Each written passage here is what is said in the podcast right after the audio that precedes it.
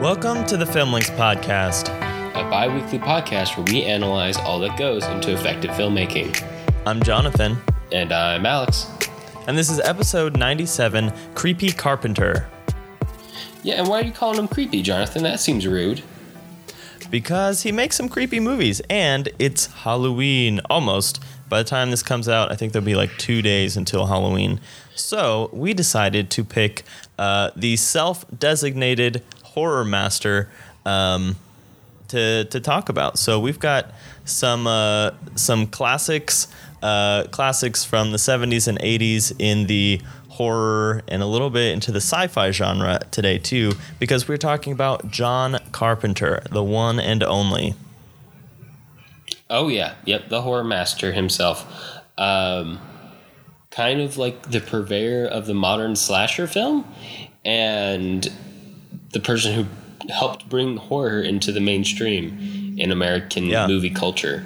Um, Slashers and uh, monster gore yeah. horror. yeah, helped advance special effects, um, which we'll talk about extensively in the thing.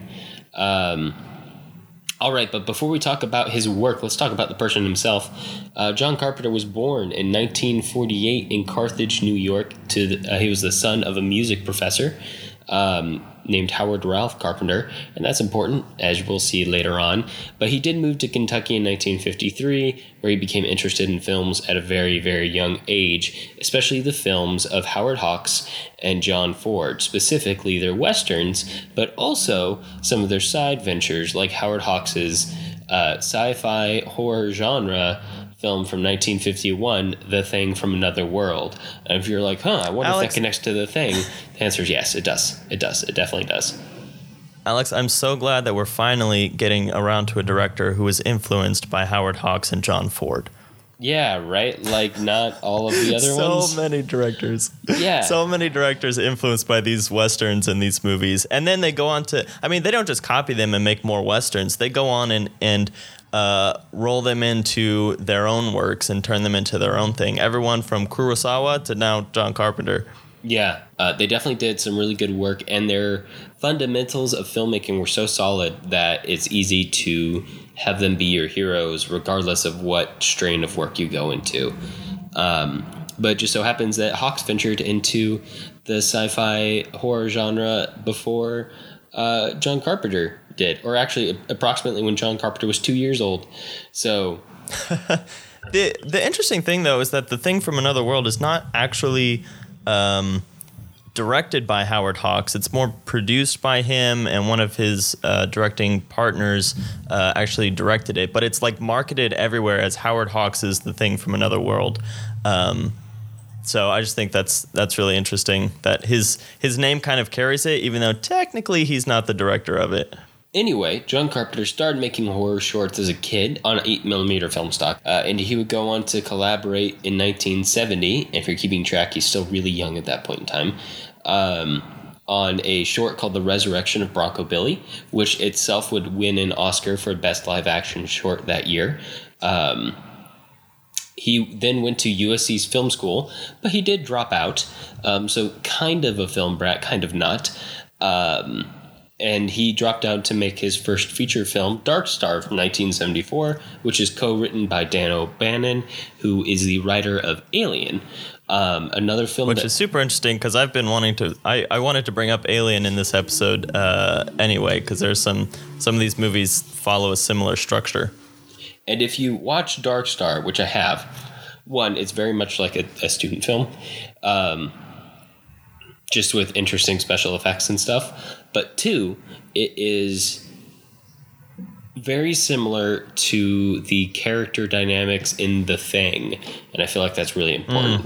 Um, yeah, Anyway, in 1978, John Carpenter comes out with Halloween, and this is his uh, his first big commercial success, which kind of helps not really form. Not, it's not like he created single handedly the slasher genre, and we'll talk about that later.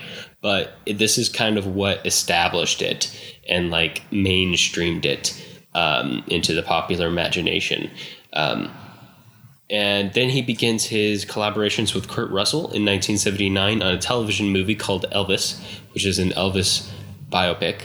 Um, all the way he keeps working all the way up through Ghost of Mars in 2001 after which he enters a phase of semi retirement occasionally directing some TV shows and working on some projects but for the most part um, kind of retiring from the world of Hollywood uh, working on his music a bit. He returns to Hollywood with another movie in 2010 called The Ward um, and then after that he begins releasing studio albums lost including Lost Themes Lost Themes 2 and uh, anthology movie themes, um, and there's like a time period attached to that as well.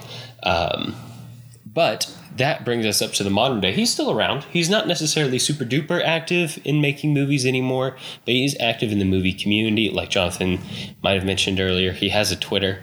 Um, yeah. You know, he's part of film Twitter in a sense. He is a very influential filmmaker, obviously, on anybody who likes horror, which is most film nuts film buffs um, enjoy horror, or at least have an appreciation for it. Um, so he's still out there, still very influential. Even if you like somebody like you know Edgar Wright, Edgar Wright is a huge John Carpenter fan. Quentin Tarantino, oh, yeah. huge John Carpenter fan. Um, so he is worth studying, and of course, a lot of his movies hold up really well, and a lot of his movie making techniques um, kind of carry forward into modern day and I think have a big impact on the world of television um, lighting, which tends to take a lot from John Carpenter, who often worked on a much smaller budget than a lot of his contemporary um, fellow directors. Anyway, what movies are we talking about today specifically, Jonathan? Yeah, so of course we have to cover Halloween since it is the season uh, from 1978. Uh, it was kind of inspired by some of the older uh, quote unquote slasher films, although they wouldn't have been known as such. But uh, probably one of the most recognizable is Psycho from 1960, of which there are several references in Halloween. Um, and then we'll be talking about Escape from New York, uh, Alex's personal horror film uh, from 1981, uh, which was then followed up in 1996 by Escape from LA. Um, and then we'll be talking about The Thing from 1982, based on a novella, a sci fi novella called Who Goes There? Um, and then also somewhat based on Howard Hawks' adaptation of that uh, story, The Thing from Another World, as we already mentioned, yeah, from 1951. Yeah, yeah, I think. I think Carpenter's is a little closer to the story from what I've heard, and uh, the 1951 version is actually more loosely based on the story. So um, because the, the the original version, the 1951, doesn't have any of the mimicking elements that I think mm-hmm. are actually in the original story. So Carpenter kind of gets back to that, which is uh, actually the most interesting part of Carpenter's version. Yeah, yeah, because it is literally just a thing. You never have a clear picture of what it looks like away from copying yeah. other things, um, which is interesting. Anyway, let's get into it, shall we? And we're going to we start shall. with Halloween from 1978, starting with a spooky summary from Jason. Go ahead and spook us, bud. Halloween from 1978. On a Halloween night, 1963, in a small town in Illinois, a young boy named Michael Myers murders his older sister for no apparent reason. He is committed to a sanitarium where he is treated by Dr. Loomis. Fifteen years later, Myers escapes the sanitarium, and after seeing teenager Laurie Strode drop a key off at his old house, he stalks her. Even though Loomis is hot on the trail of his former patient, soon the events of Halloween night threaten to repeat themselves as the silent, seemingly supernatural Michael slashes his path through the town. All right, Alex, let's talk about Halloween from 1978. All right, let's talk about Halloween from 1978. Jonathan, had you seen this movie before? Because I'll tell you what, I hadn't. It was the only one this week that I hadn't seen before. I was quite excited okay, to watch it. interesting. No, I had not either. Uh, I honestly, I don't know if there are any John Carpenter movies that I had seen before this week. So this is like completely fresh for me. Oh wow, wow. But yeah, uh, this is the the funny thing is, especially coming to this movie, and I mean, we, I think we've done this a couple times on the podcast, is coming to movies that became very influential, uh, and then finding them later. You you kind of just watch it and you find the origin of all of these tropes and all of these things that have been parodied now uh, over and over and over again.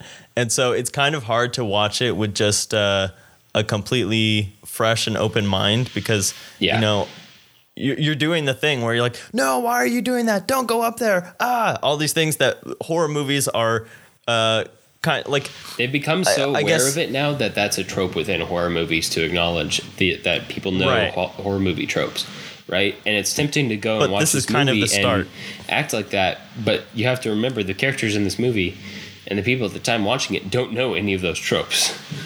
Yeah. And John Carpenter Yeah. explicitly set out to kind of make like the movie he would kind of want to see as a teenager. So he went and he made, um, you know, a movie that he thought he would enjoy. Um, that is just chock full of jump scares and like uh, sexual promiscuity and drugs and stuff. And it gets credit for forming a lot of like this um, a lot of people like to look at it as like a more uh, morals tale, right? Like they're like, oh, well, the one character who doesn't do drugs or engage in premarital sex is the one who survives. Um, but if you ask John Carpenter, he's like, that wasn't intentional. That just kind of happened. Um, Yeah. it made sense that But the it does, character like- who wasn't it does taking risks like that. would just happen to be the one who got the most information first before running it directly into Michael Myers. yeah. Yeah, it wasn't. It wasn't Not the explicitly guy who morality played uh, Austin Powers. But inadvertently, he set up like this entire morality trope that still exists within horror to the to this day. and you know the the the film is kind of like it, it almost has its own kind of language uh, which is really interesting because you know as Synth? no not Do, yet do you uh, not speak but, synth, Jonathan?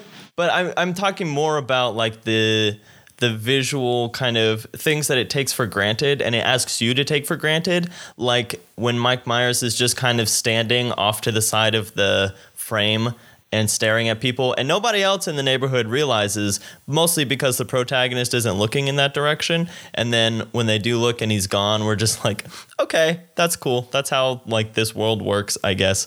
Um, but it does that repeatedly enough to where like you just kind of get that this is how the movie works um, but it's different from other movies that try to be more realistic i guess uh, because it's it's definitely not it almost plays off more like uh, like a nightmare where this thing is just kind of chasing you and coming after you and doesn't stop. Um, and in that sense like i definitely started to feel like um, it, it was reminding me of kind of the structure of films like Alien or Terminator or something like that because it's this thing that just keeps coming and doesn't stop and you have to run and hide and then you think it's dead but it's not dead and then you try and kill it again and it's still not dead. Yeah, like the Um, little kid said, and it's, it's this boogeyman can't be relentless terror. Yeah, it's this relentless terror kind of thing, but it's it's different from especially movies like Terminator in that it's not like action. It's it's a slow burn. It's like a slow and steady kind of thing where the audience knows that it's coming and then it you know, he gets to a couple people very slowly, but then it all kind of culminates at the end when uh, Jamie Lee Curtis is is running away. Yeah, yeah, no. At what point in this movie, Jonathan, do you think you realized that Michael Myers was something more than just a really messed up kid?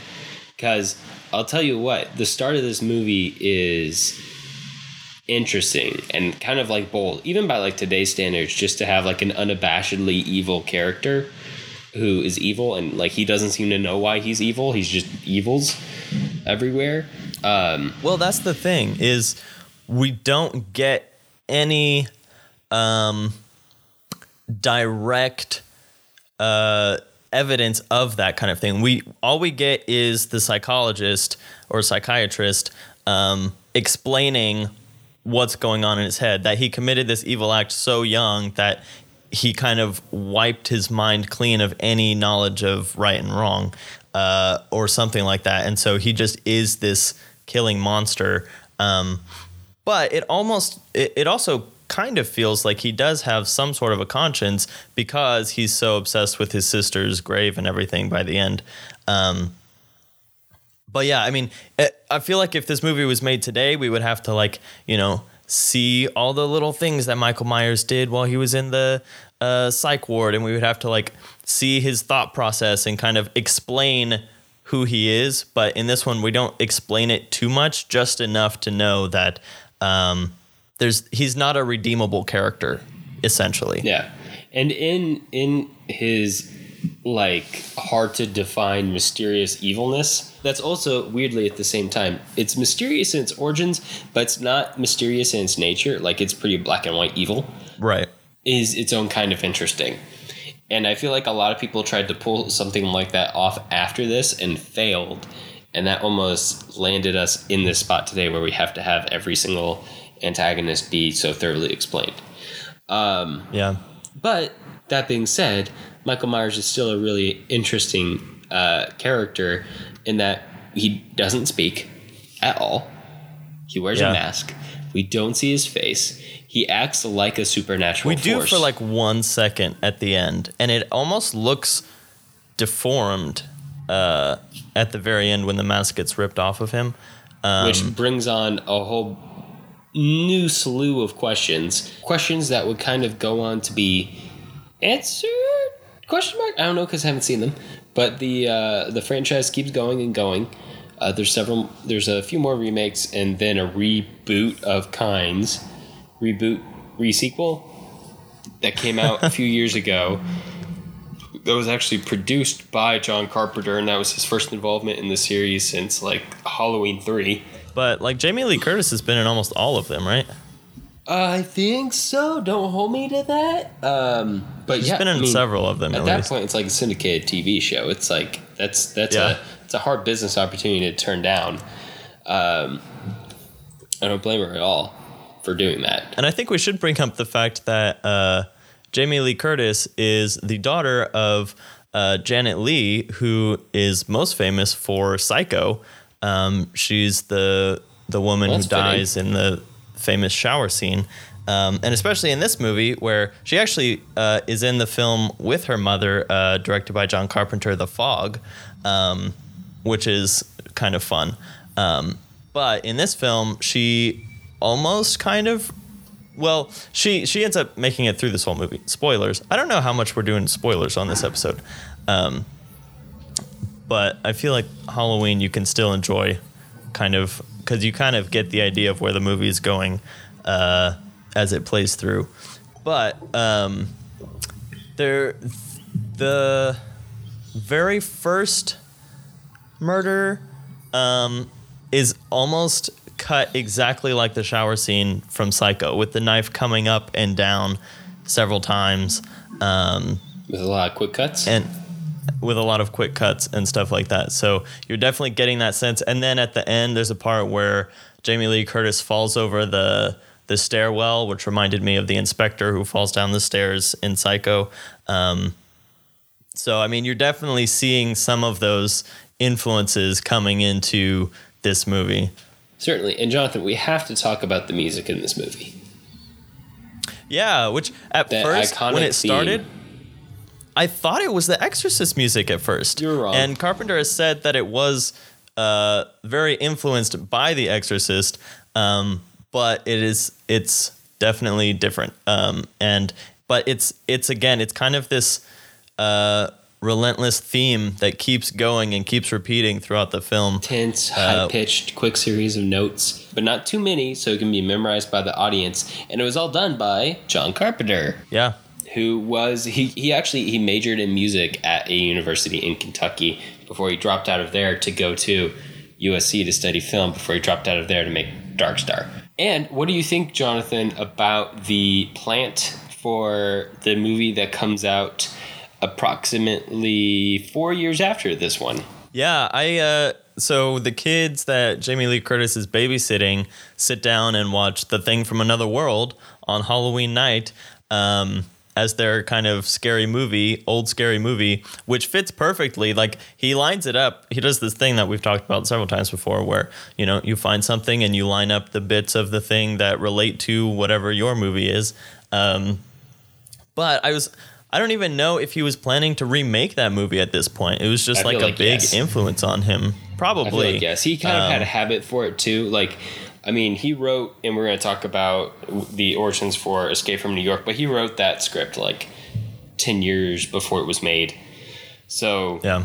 that's kind of that's kind of his style is to kind of just have it have everything um he, he just kind of works ahead of himself especially in those earlier years where he hit all of the stuff he did was felt pretty new and pretty fresh um he would go on to do some Stephen King stuff too like The Fog um Yeah.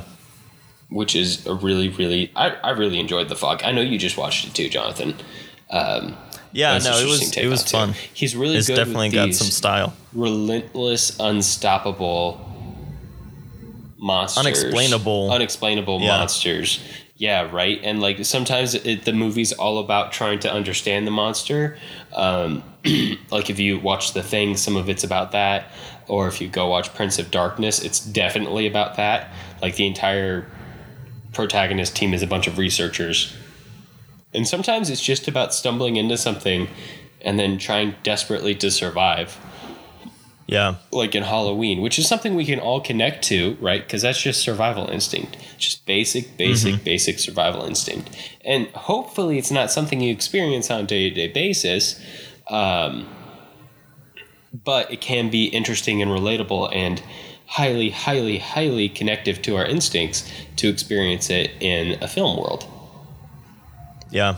And I mean, even uh, just kind of to make it a little personal, like some of most of my nightmares revolve around being chased by something and like not being able to hide or getting cornered or something like that. So these kinds of movies are the ones that, you know, really strike a chord because even if it's kind of an irrational fear, like I don't expect to ever be chased to, by something that's planning to kill me and not being able to escape from it.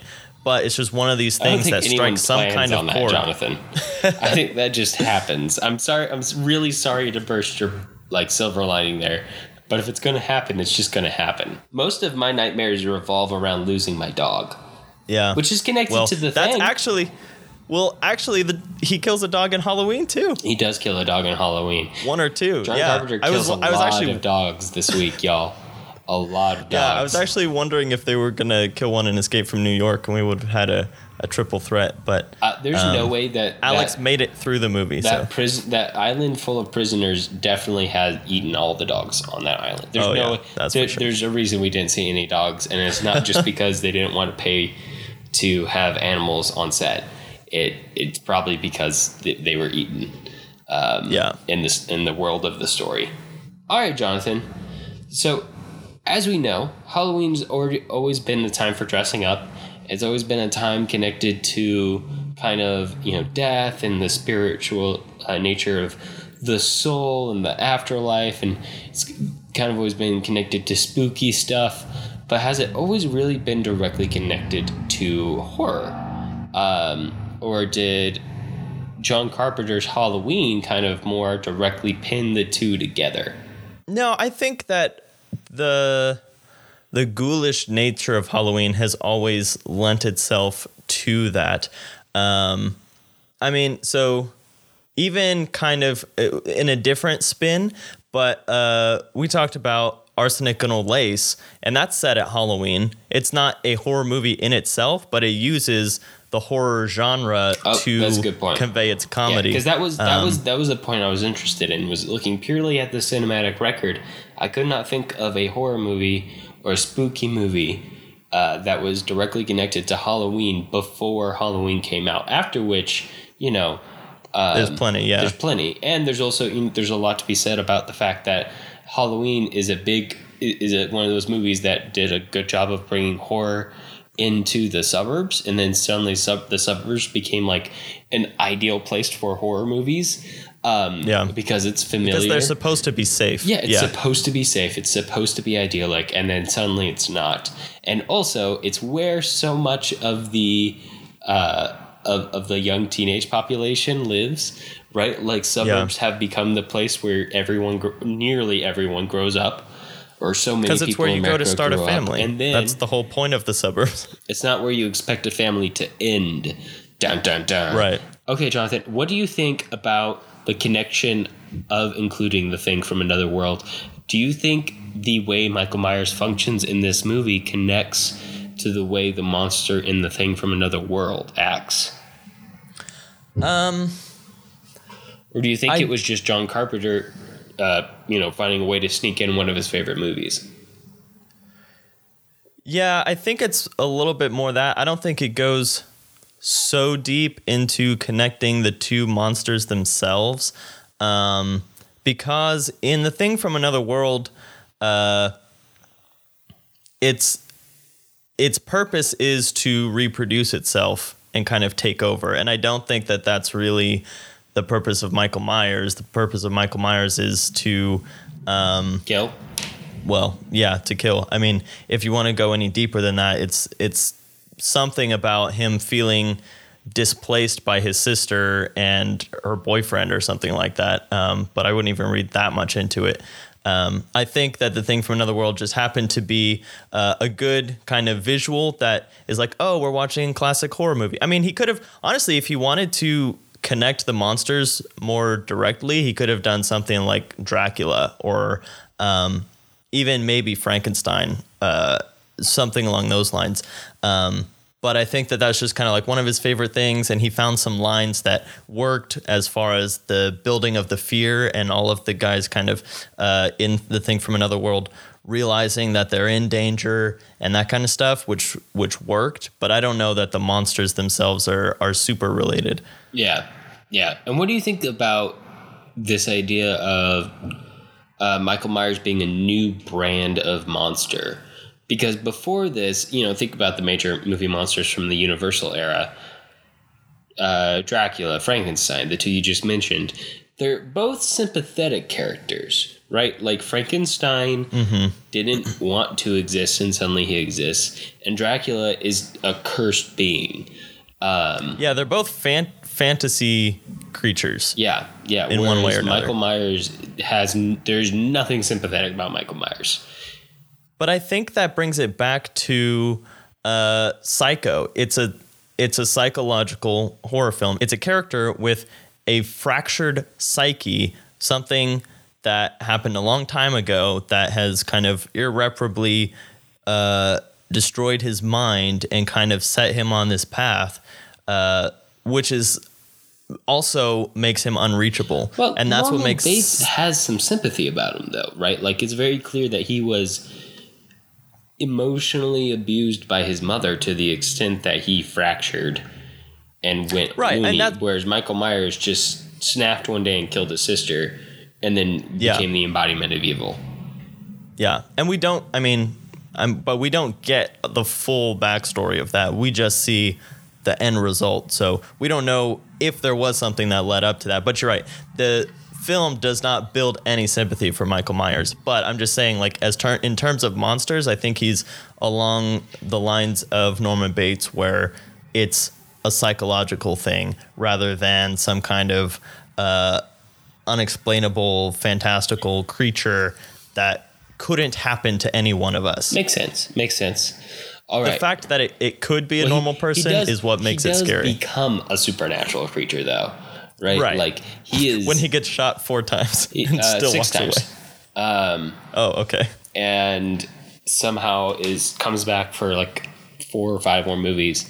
Honestly, that's the point where uh, you were asking, like, when he becomes elevated out of this kind of uh, uh, into this kind of supernatural realm, and that I mean that's at the very end, but that's probably the point where, um, you know, I was like, okay, so he's like, there's something else, and it's it's probably John Carpenter just trying to like elevate the fear of him, but uh, up to that point, you feel like he could be killed because nothing really happened that I felt, oh, he should totally be dead right now. It was more like Jamie Lee Curtis, stop dropping the knife right next to him. Take it with you. Yeah, right. Uh, that bothered me so much. no, that's fair. I mean, she had no idea what she was doing, and she was definitely on panic mode, twenty four Understandable. seven. Yeah, But take the freaking knife with you. also true.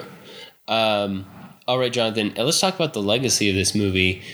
Uh, and I'll tell you right now, I don't think I've seen any of these movies. I haven't either. So My interest in horror is definitely more recent.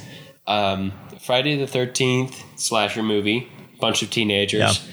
Nightmare on Elm Street, slasher movie, bunch of teenagers. Scream, slasher movie, bunch of teenagers. Um, all following in the, the tropes um, and patterns set up by Halloween. Yeah. And I will say, from what I've heard, because I haven't seen any of these either, uh, but I think Scream, uh, which comes later than all these others, Kind of, is it's kind of a a- half parody. Yeah. Yeah, it's more of a parody. So it's that's when people started to pick up on those tropes and then started to incorporate them with a wink and a nod rather than as like a, a direct use uh, for their effect.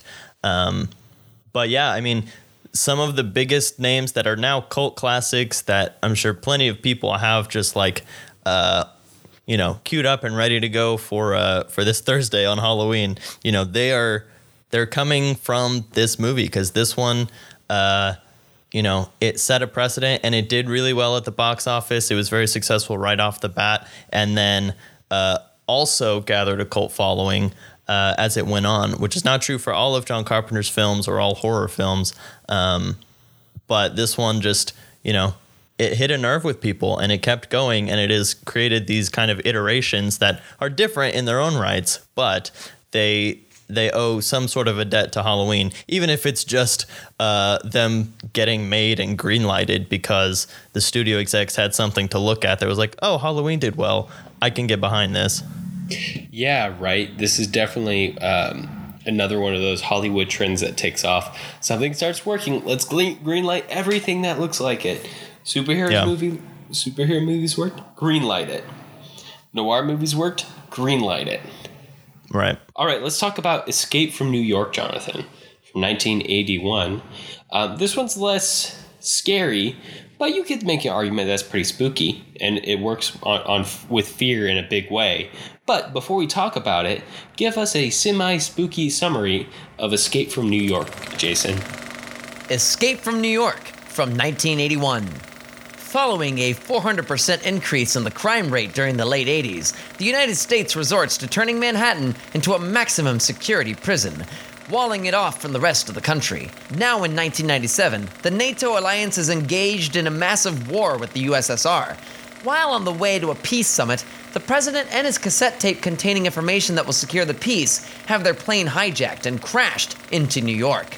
Renowned criminal Snake Plissken is coerced by the police force into going into the wild prison island and retrieving the president and his tape. Inside, he only has himself and the doubtful help of the cabbie, Brain, and his girl, Maggie. Last but not least, Snake has to deal with a literal ticking clock on his wrist, counting down to when a device within him triggers and kills him, unless he can save the president on time.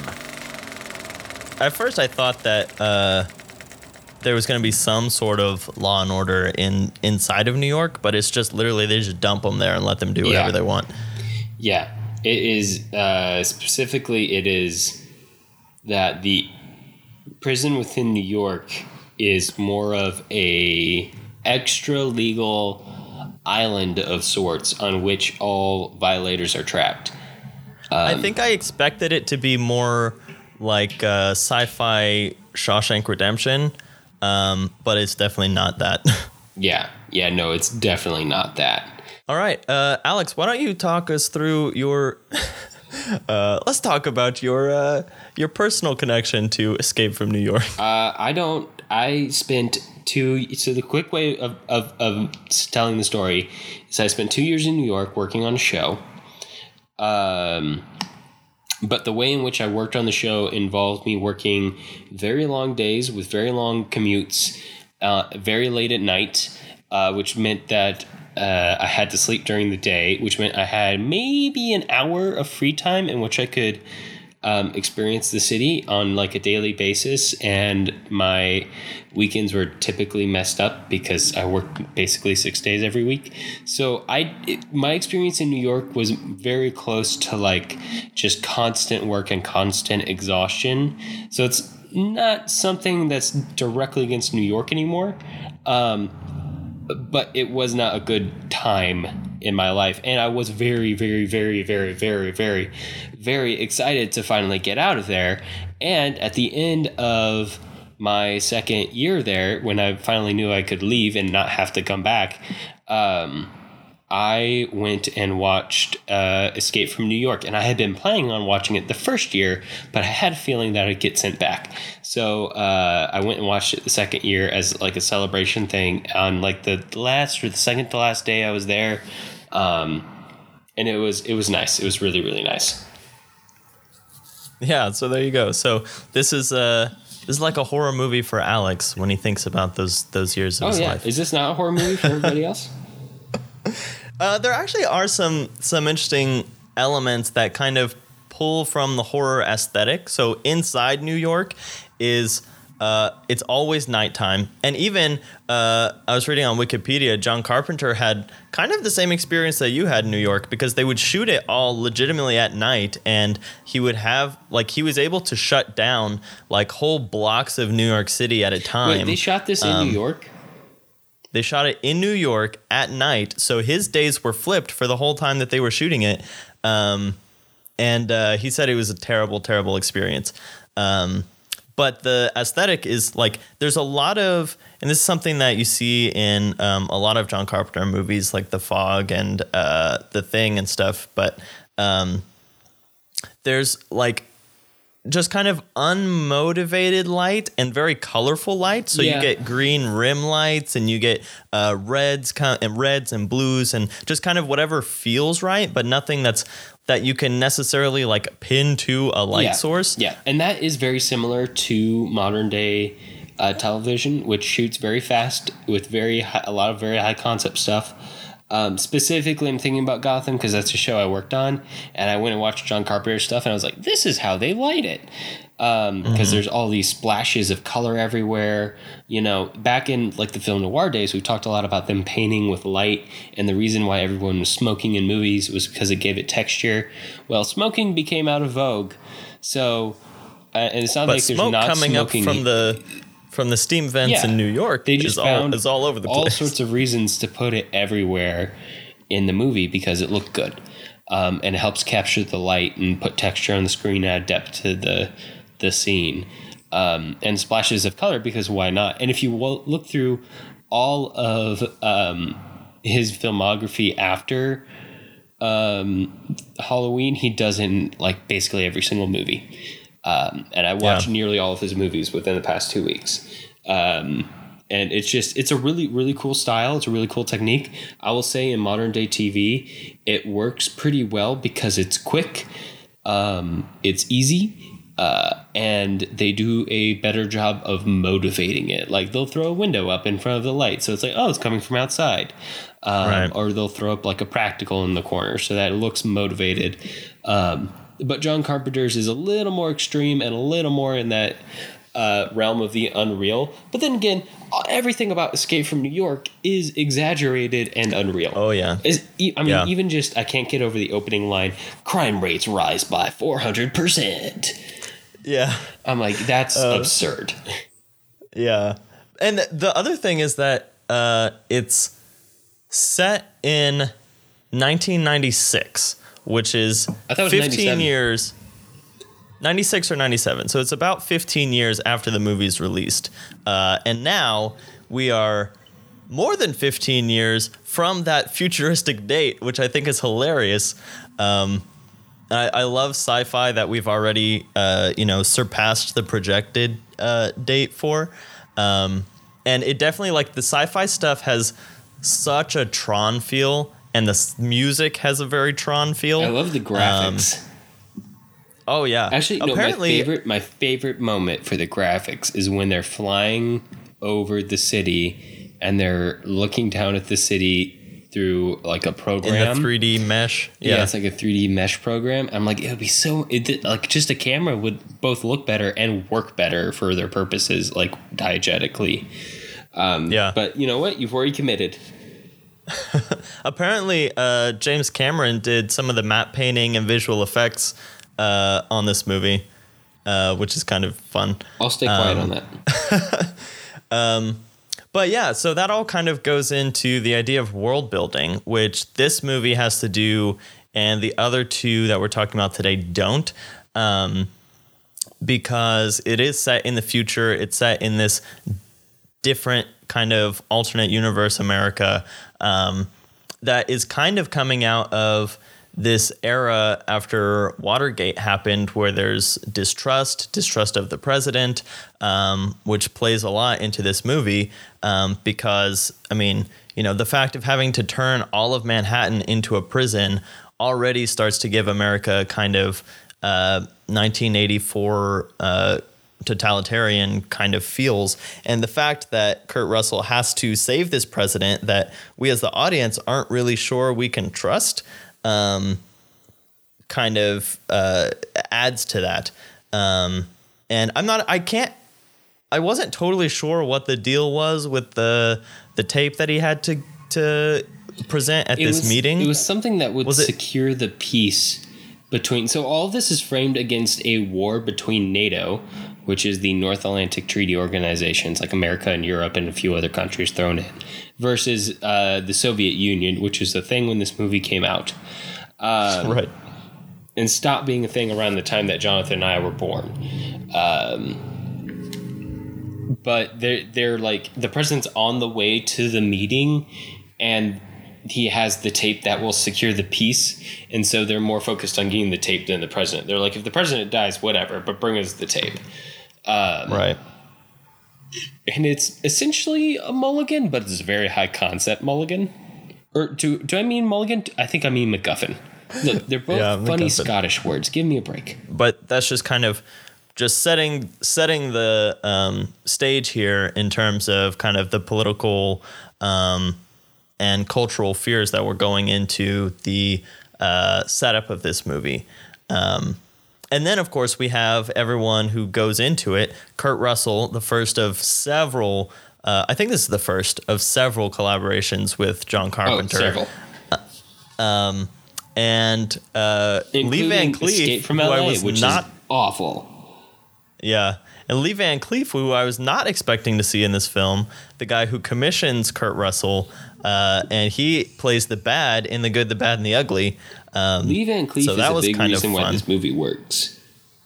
it is. He's so good. And the lack of Um, him is a big reason why Escape from LA doesn't work because Lee Van Cleef is very experienced at like B movie genre acting and being the bad guy. and being the bad guy and the people who play the antagonists in Escape from LA just can't hold up like to the acting some might say overacting um, that Kurt Russell does in Escape from LA. Um, which I don't blame him Oh, well. for. Like, there's nothing else going on in that movie. He was trying to put it on his back and carry it. Um, but in Escape from New York, like the, these two butt heads perfectly in like this exaggerated way. But like, if you buy that you're in this weird uh, future, then it works. It's in it. Yeah. Um, also, the police state in this movie is cruel and uncaring, but it's not malicious. The one in Escape from LA becomes like a handmaiden situation where it becomes like this odd religious theocracy on top of a totalitarianism thing. And it just doesn't it, it's weird. It's it's not it's not nearly as well balanced as Escape from New York. Like everybody in this movie is very cruel and cold and cal- callous about how they go about things, and that kind of sets everybody on this movie on this oddly even ground. Um, it kind of makes it work. And the other thing is, they don't try to explain too much. We are only given the information we need to get the story going. It's New York has been turned into a prison. There's a lot more crime. Kurt Russell has. So that that one of the vagaries is the fact that Kurt Russell has been arrested for something, and then they need him, so they promise him a pardon if he can complete this mission. Um, so we don't know what that is. We don't know Kurt Russell's backstory. They keep doing uh, this thing where literally everyone that meets him is like, Snake, I thought you were dead. But they don't explain like what happened or who told all these people that are stuck in this prison that uh, Snake Plissken was dead. Um, it just kind of gives this ominous sense to Snake. Um, and I guess we should talk about uh, just like the character design of Snake, which I feel is like is so iconic. Um, even though again it has not that much motivation except for the fact that the eye patch looks super cool and whatever his kind of military outfit is. You know, he just he looks like an action figure come to life. Yeah, it's kind of like the perfect idea of what a badass is at in 1981. Yeah. Like it's like this clash of 70s and 80s all rolled into one. Uh, would it surprise uh, you, Jonathan, to hear that this has been turned into like a comic book series? Nope, No, not at all. Not at all. Yeah, it feels it's that kind of exaggeration. Yeah. So yeah, and then there's there's all the other characters that are the characters in New York, all the people that have been arrested, and there's some there's like you get the sense that there's this whole world in there uh, of you know the crazies who are just the ones who have lost all kind of sense of civility and then there's this other kind of hierarchy where you have the duke um, and then brain who's under the duke but wants to kind of get out of the system. Yeah, he's playing all And sides. he- yeah, and he's got this uh, this backstory with Snake, um, and Brain is played by uh, what's his face, who was also an Alien, Harry Dean just to bring everything back to Alien. Yeah, an Harry Dean Stanton. amazing, amazing character actor. yeah, Um, absolutely. If you haven't seen Paris, Texas, go see Paris, Texas. He's really great in that. Maybe his best spot of acting, but he's in a lot of stuff, a lot of B movie stuff from like the '80s, um, or I guess the '70s and '80s was when we have to stop calling it B movie because we're out of the studio system and start calling it genre films. Um, Yeah. but he does a lot of work in that area, and he's really, really good. Yeah, and he did great in this as the guy that, you know, uh, Snake needs, but he doesn't know if he can trust him, and he kind of goes back and forth. Yeah. Um, I also love that he has Snake has a backstory with nearly everybody in this movie. He either Yeah. has a backstory with them or somebody's heard of him. Yeah. You could almost make a movie where he just gets arrested and has to survive in this world and he doesn't have this mission to go on. And he's just like, you know, dealing with the repercussions of whatever um, interactions he's already had with all of these criminals in his former life. Yeah. Um, yeah. but no, yeah, it's just, it's, it's a really interesting setup. okay, I'm going to ask you an odd question, Jonathan. What do you think of the decision to put the snake tattoo not on his chest, but oddly low on his belly? Uh, I don't know. I, I think I just kind of ignored it. I didn't think It too much about it, but it is a really weird decision. It stuck out to me this this watch through, and I was like, that seems awkward. That seems like an odd choice. Why would they do that? And I don't have an answer for it. It just seemed unique, and that's probably why it was picked. Um, okay, Jonathan, uh, we have to talk about the scores for all these movies because John Carpenter was involved in the scores on all these movies. But how do you feel about the synth here? Because we're we're actually in the '80s now, unlike Halloween, and Right. Halloween is pretty is kind of synthy, but Escape from New York is very synthy. It's very simple. And So it yeah, like dates I it. said, it dates it real, It- real, real hard. Yeah, it made me again. It made me think of Tron, but the thing is, Tron takes place inside of this computer world. Um, and Escape from New York, and like so, synths work for Tron because they are an electronic instrument by nature. And so, when you're making a movie about going inside of a computer or inside of a video game, that kind of like holds together no matter what time you're watching it. But in this movie, it's like, yes, the technology has advanced, but it's not really about that. And so it, it does create this sort of disconnect now because we're not used to it being in every single movie that we watch. Yeah, yeah, no, and it's it's something that thankfully fell out of style, but dates most movies really bad. And while Mm-hmm. it dates Escape from New York pretty pretty bad, it's in the thing, but I feel like it doesn't date the thing. I feel like the thing is one of those movies that feels like it could have come out yesterday, and I would believe you. Um, but let's talk about it now. The thing from 1982. Jason, what's the spooky thing? The Thing from 1982. On a remote Antarctic base, a group of Americans take in a dog being chased by a crew from a nearby Norwegian base, but something soon proves to be amiss. The Norwegian base is destroyed, and the dog is acting strange. It's not long before the dog kills and absorbs the other dogs, as it's determined it is an alien being with the ability to take on any form and survive so long as its cells are incinerated. As the thing proceeds to terrorize the camp, it's not long before the base crew begin to turn on each other in a spiral of ever increasing and ever dangerous paranoia. So just to kind of um, piggyback off of our conversation about the music uh, from the last movie. Um, called a The music, in, a segue.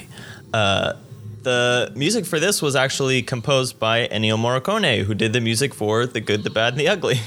Oh, really? Um, yeah, there are so many little connections between all of these things. Um, but yeah, this one, the music did not stick out to me really in one way or another. There's as a lot far of as, uh, in this movie.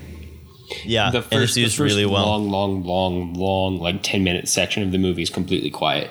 It's really good. There's a lot Mm-hmm. of piercing wind. There's a, the the impression that you're completely isolated up here, except for these people and this thing. And you don't know what's what, and they do a really good job of putting those together. All right, Alex, how did you uh, feel about the whole first like 10 minutes of this movie being about a helicopter trying to shoot down a dog? Well, uh, I certainly get it. The second time, the first time I watched this movie, it upset me. The second time I watched this movie, I was like, "Yeah, shoot the freaking dog." yeah, Um, seriously. And then the third, Nobody asked questions about it either. Like, I feel like if uh, if I just encountered a random helicopter trying to kill this dog, like maniacally, I would at least ask the question, "What's wrong with this dog?" I think they just assumed the Norwegians had gone crazy because they Yeah. all they all had like they all, Which all also makes sense. had to some point, and that was that's actually the connection back to Dark Star is that Dark Star is about a crew in deep space who have all gone nuts um, Yeah. because they've been out there for like twenty years. Uh, the thing they haven't been out there for that long, but they are under a lot of pressure. They don't like each other. Um, there's already a sense of paranoia and then like this wrecking ball comes through that just so happens to be an alien that can take any form um, and maybe doesn't necessarily want to kill them but is very dangerous and very much wants to escape um, and poses a threat to the earth possibly. So it's such a good setup. Like it's just it's so good. It's so good. And I do want to I want to talk about the setup for the movie in relation to the original and kind of do a little bit of compare and contrast because uh, in the 1951 version we're following a group of scientists who themselves find this spaceship which this thing has fallen out of. They bring it back to camp wake it up and it starts attacking them. But in that film it's like this this weird plant-based kind of thing that is trying to uh, just reproduce and it kind of needs to drink blood.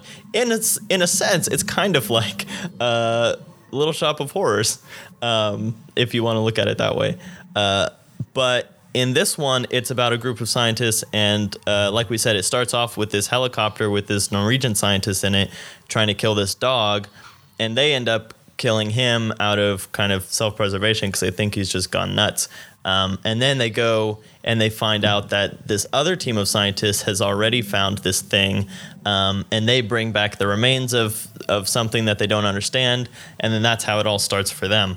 Uh, but they use some of they they find some footage of the Norwegian scientists finding this ship and this thing, which is almost exactly mimics the footage in the thing from another world of the scientists finding it. Uh, which I thought was was a kind of fun little uh, way to to tie it in. And at first, I wasn't sure about the idea of kind of distancing the group of scientists we're following from the group of scientists that actually find it. But I think it works really well. Yeah, no, I feel like this adaptation. You know what? I enjoyed the Howard Hawks version of the thing.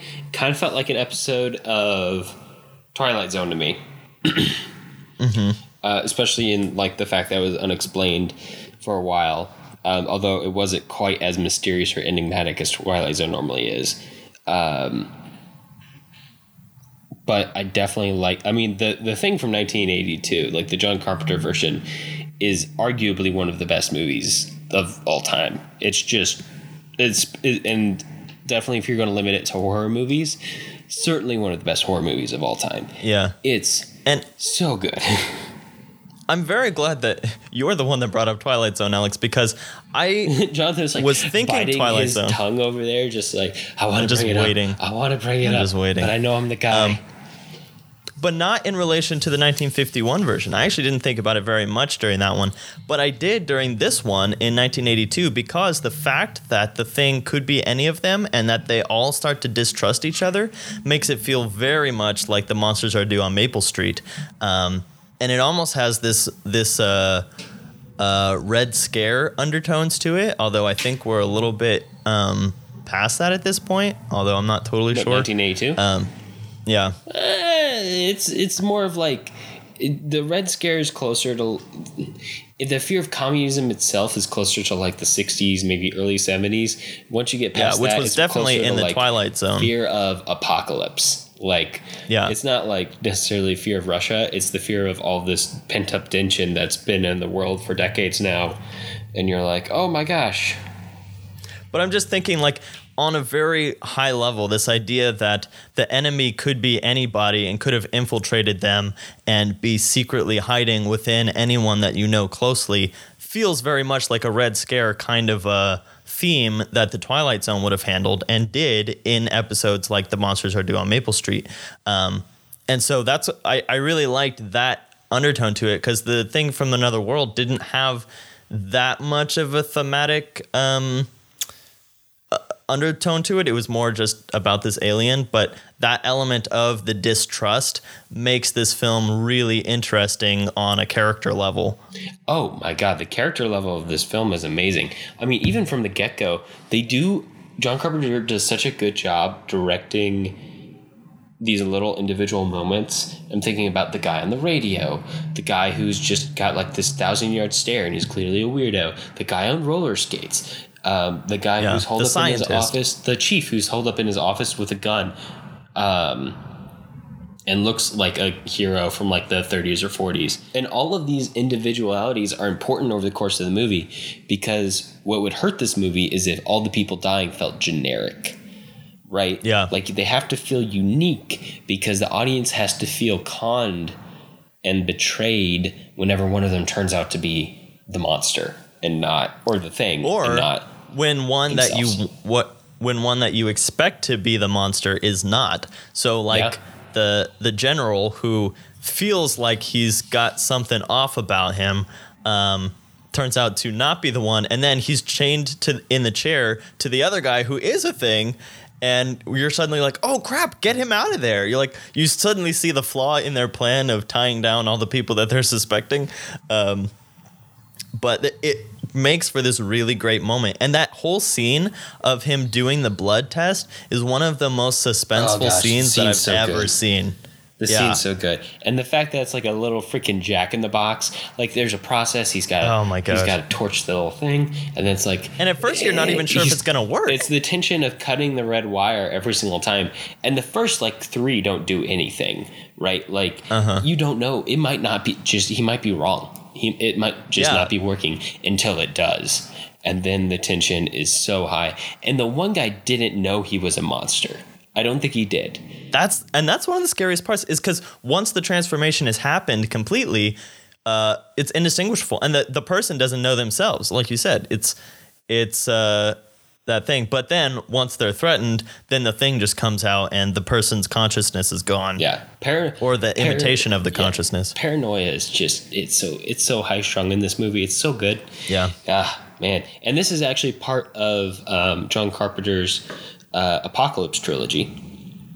Jonathan, that includes The Thing, The Prince of Darkness, and In the Mouth of Madness, which all involve potentially world ending events. Maybe world ending events. Watch them and you decide, I guess. Yeah. Um, but they're all about that. And, you know, the paranoia in here can definitely be connected to, like you said, the tension of the last decade of the Cold War. Um, A hundred percent. Uh, so, Jonathan, what do you think about the special effects in this movie? I wish I hadn't seen any of them before I watched the movie, but I had because Yeah, I would do I mean, things kinda hard where to I watch. avoid. Yeah, especially if you you know go on YouTube and you watch compilations of like the greatest practical effects in films and stuff like that. Yeah, then the you've seen effects hands down of all time in this movie. Oh yeah. Uh, And uh, so I had seen several of them. But the other thing is, this is not a movie where they like hide the monster. So it happened so many times that there were many of the transformations that I hadn't seen. And it's just so good and so detailed and uh, creepy and slimy. And like all of the elements that go into making a monster are pulled off so flipping well in this movie. Um, and they're I think they're all done practically. I don't think that I think this is mm, uh, an entirely practical movie. this is right before you start doing uh, CGI effects, and they're really bad. And I'm so glad that this didn't come out 10 years later because it probably would have involved a lot of really bad uh, CGI effects. Yeah, a lot of this Um, work is really painstaking too. Like there was a lot of love poured into this movie. Uh, Oh, the yeah. story uh, that I, I always love from this movie. So you know the scene where uh, the one guy has seemingly come down sick, and the doctor is trying to revive him. When in reality, he's been Mm-hmm. Was gonna taken over up, too. by the monster. Um, and he, as, gets as out the, the doctor's performing. CPR, his chest opens up like a mouth and then clamps down on the doctor's hands. Um, biting rips his arms off. Yeah, it's real. It's really gory. It's it's terrifying. It's not something that anyone would ever sign up to see, but once you've seen it, you're like, okay, that was pretty cool. yeah. But it took a full day of shooting to get that shot where it- it opens up and takes his hands off. Um, it took the guy who is transforming into the monster and doesn't know it yet is uh, it had to be like on the table for the entire day. So he just laid on that table for like 12 full hours. Um, it took six got hours to set up too, each though. shot. Oh yeah, definitely got paid for it. Um, it took six hours to set up each shot. Each take took six hours to set up. Um, it was painstaking, right? Because his chest rips open. So Yeah. you you have uh you you have uh A I- mechanical I, don't know exactly how they did it. There is mechanics involved, but it essentially had to have parts that te- tore. So you had to have either replacement start parts on standby or the other parts, and then of course the parts had to be dressed. They had to have a shirt put on it, um, and then You know how they did the arm thing, right? uh, I don't know actually. So apparent there was a uh, a double for the actor who's using the defibrillator or whatever, and they got a double amputee and put prosthetic arms on him, so that literally they get ripped off, and the guy doesn't have arms anyway, so they just rip off the prosthetics, and his his normal little uh you know rest of his arms are there, which is so brilliant, uh, but also like. I feel like anyone else would have tried to come up with some kind of way around that, but he's just like, no, let's just find some guy who doesn't have arms and put some fake arms on him and rip them off. Yeah, no, I mean the heck, that is one way to to show it or um, to to get it done for sure. Um, yeah, no, so obviously all of the effects in this movie are really intense. Um, obviously, there's the part where the husky transforms into a full version of the thing while it's metamorphosizing.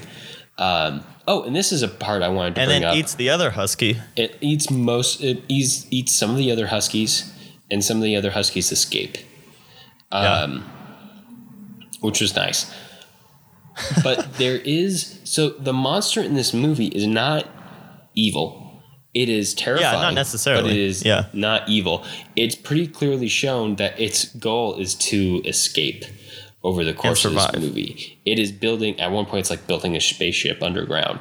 Like it wants to get away and get home. And it is very very clearly confused.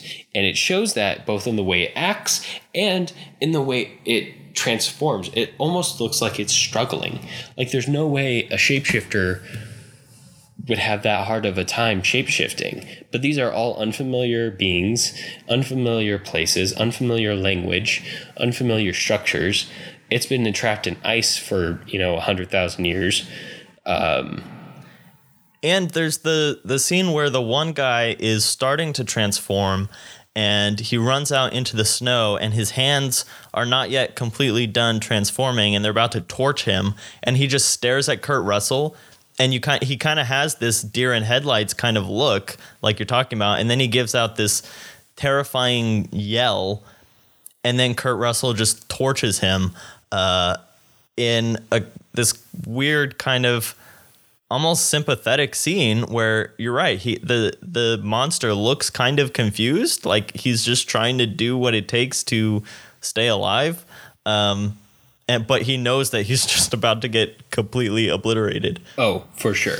100%. And there is a sense in this movie at a certain point where all of the characters seem to realize that they're doomed, um, yeah right? And that actually takes us to the ambiguous ending, Jonathan.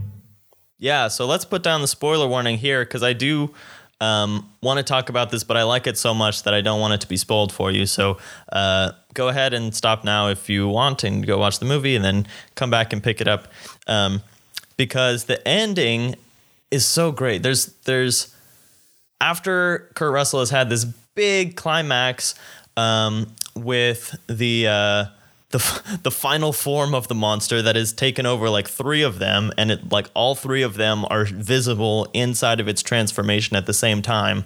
And Kurt Russell ends up blowing it up and blowing up like the whole station, and then he gets away.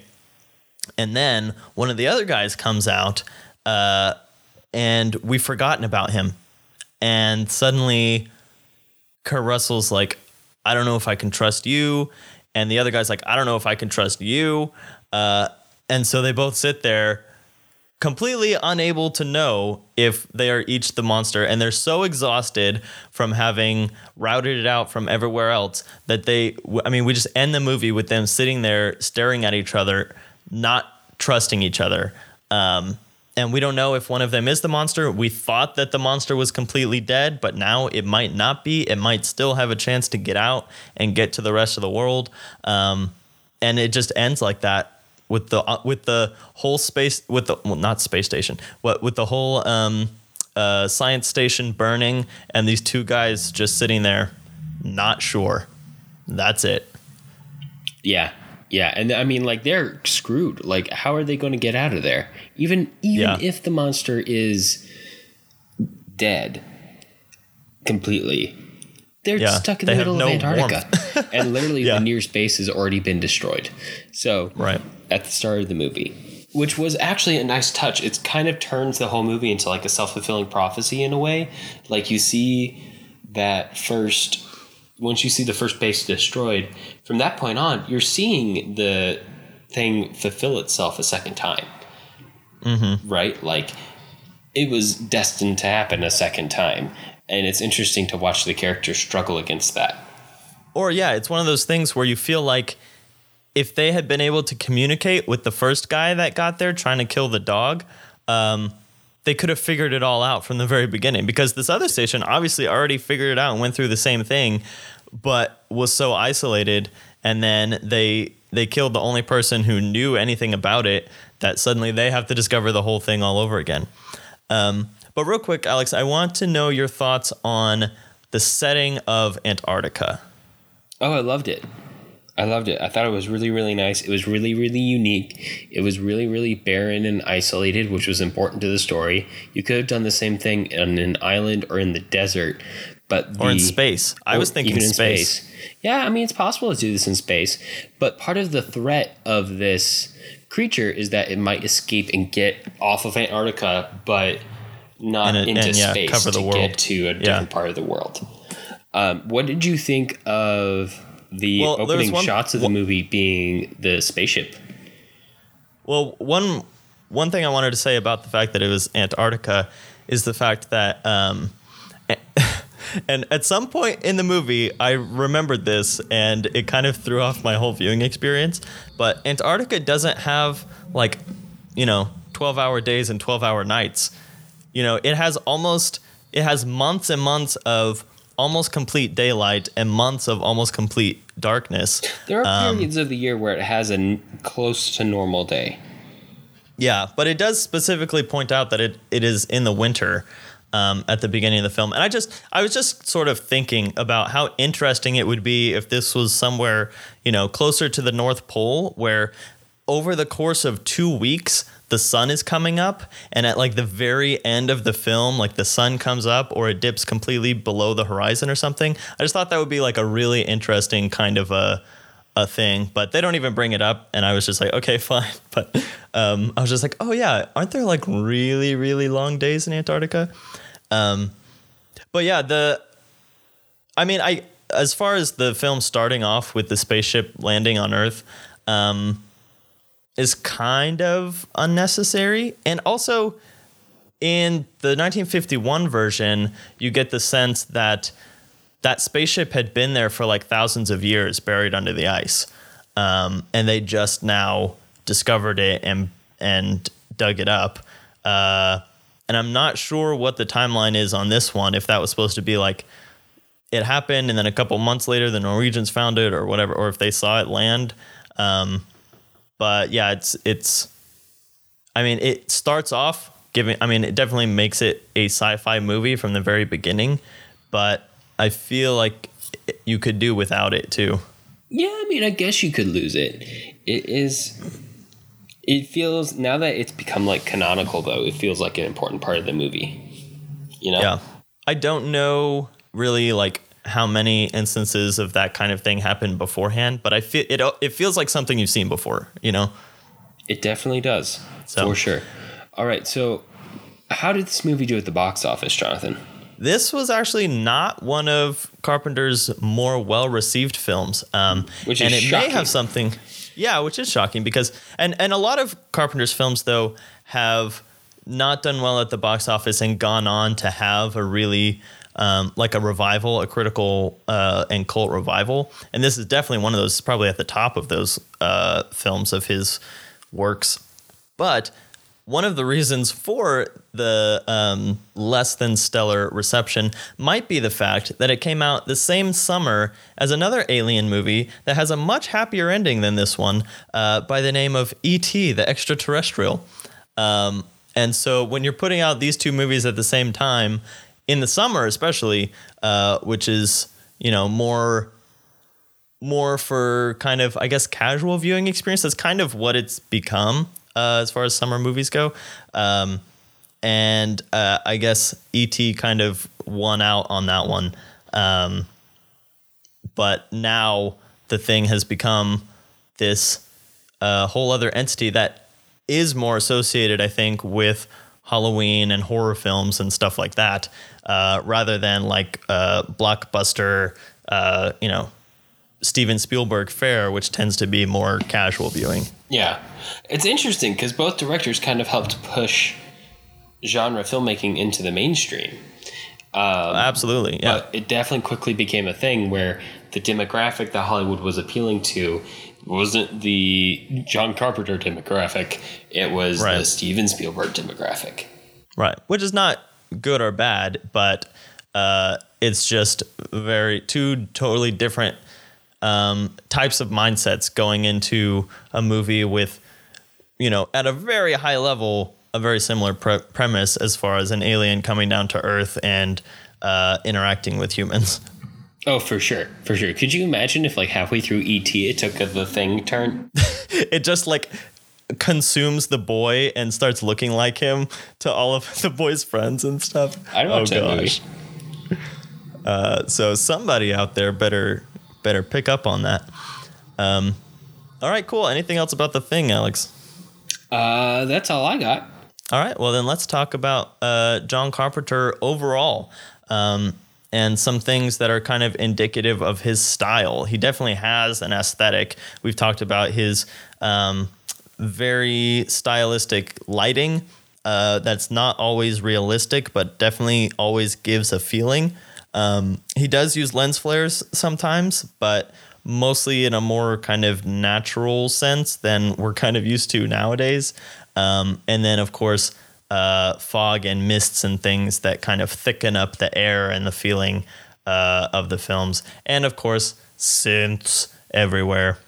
Yeah, we need more synths, man. Where are all the synths in music these days? Uh, ask Daft Punk.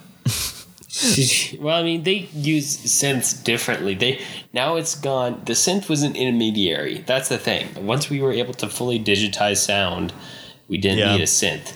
So it's a type of sound that's kind of been lost.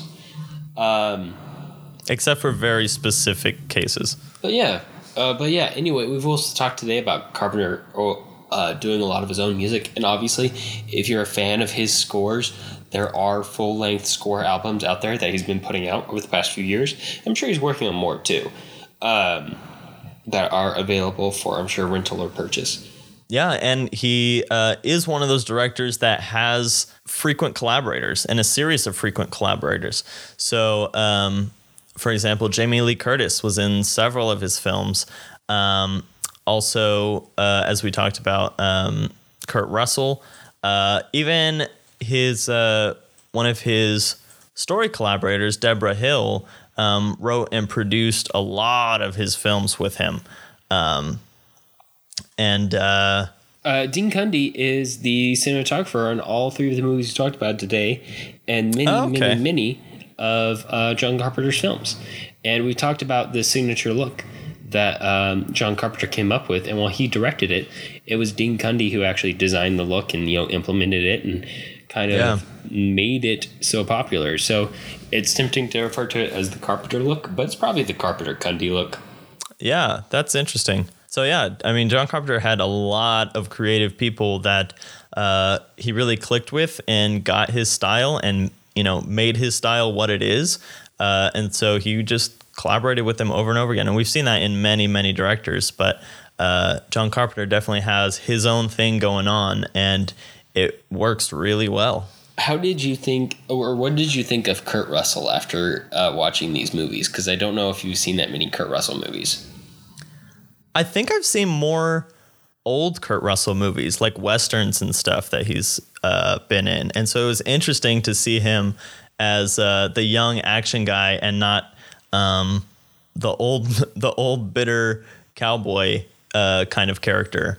But it's funny because you can even kind of see uh, that persona in some of his younger roles, and it just kind of like evolves into uh, the persona that we see nowadays in like the Hateful Eight and stuff like that. I think he was in Open Range too. Is that right? Oh, geez, that's asking for too much information that I have in my head. Oh, I'm sorry. That was uh, Kevin Costner and Robert Duvall. My bad. Well, everyone gets it mixed up. All right, Jonathan, what are we talking about next week on the podcast? So next week we have our good friend Jason Harden on, who, uh, as you probably know, does all of our uh, summaries for us. But we're going to be talking about the animation of Don Bluth next time, uh, with the Secret of NIMH from 1982, The Land Before Time from 1988, and Anastasia from 1992. And if you want to get a little bit of a refresher on some history of that era of animation, you can go back and check out our uh, episode with Aaron Johnson about uh, Disney, Disney's um, almost failure and then resurgence with their uh, Renaissance, the Disney Renaissance. Um, and we mentioned Don Bluth kind of breaking off from Disney and doing his own thing, becoming a competitor. And so we're going to be continuing that discussion next time with Jason, and we're definitely looking forward to it. For sure. But who's going to do the the summaries? Is Jason? Or we're going to make him do them live on air, right? Yeah, we'll do something like that. Maybe maybe we'll read them Ah, for him or it. something. We'll I do it know. live. we'll we'll figure it out. Um, yeah, and so if you would like to support the show, you can do so. We have a Patreon account and a Ko-fi account. Uh, and our latest Patreon podcast was over the film The Hoodlum from 1919, starring Mary Pickford. Uh, so that if you enjoyed our our Mary Pickford conversation from last time on this show, you can go uh, and listen to more of it on the bonus podcast. And our newest Patreon commentary track is The Asphalt Jungle, which Alex watched and uh, talked his way through. So if you would like to hear all of his thoughts of one of his favorite noir films, you can do so there. All right. Well, that's about all the time we have for this episode. If you have movie suggestions for us or just want to reach out, I can be found on Twitter at, at JSSatchel. And I'm at Alex Garinger. And I'm at the Blue Jay 1994. And to find links to things that we talked about today, you can view them on the blog at thefilmlings.com. If you like the show, let us know. Leave us a review on iTunes so other people know what we're all about. We definitely appreciate it. Talk to you next time. All right, see ya.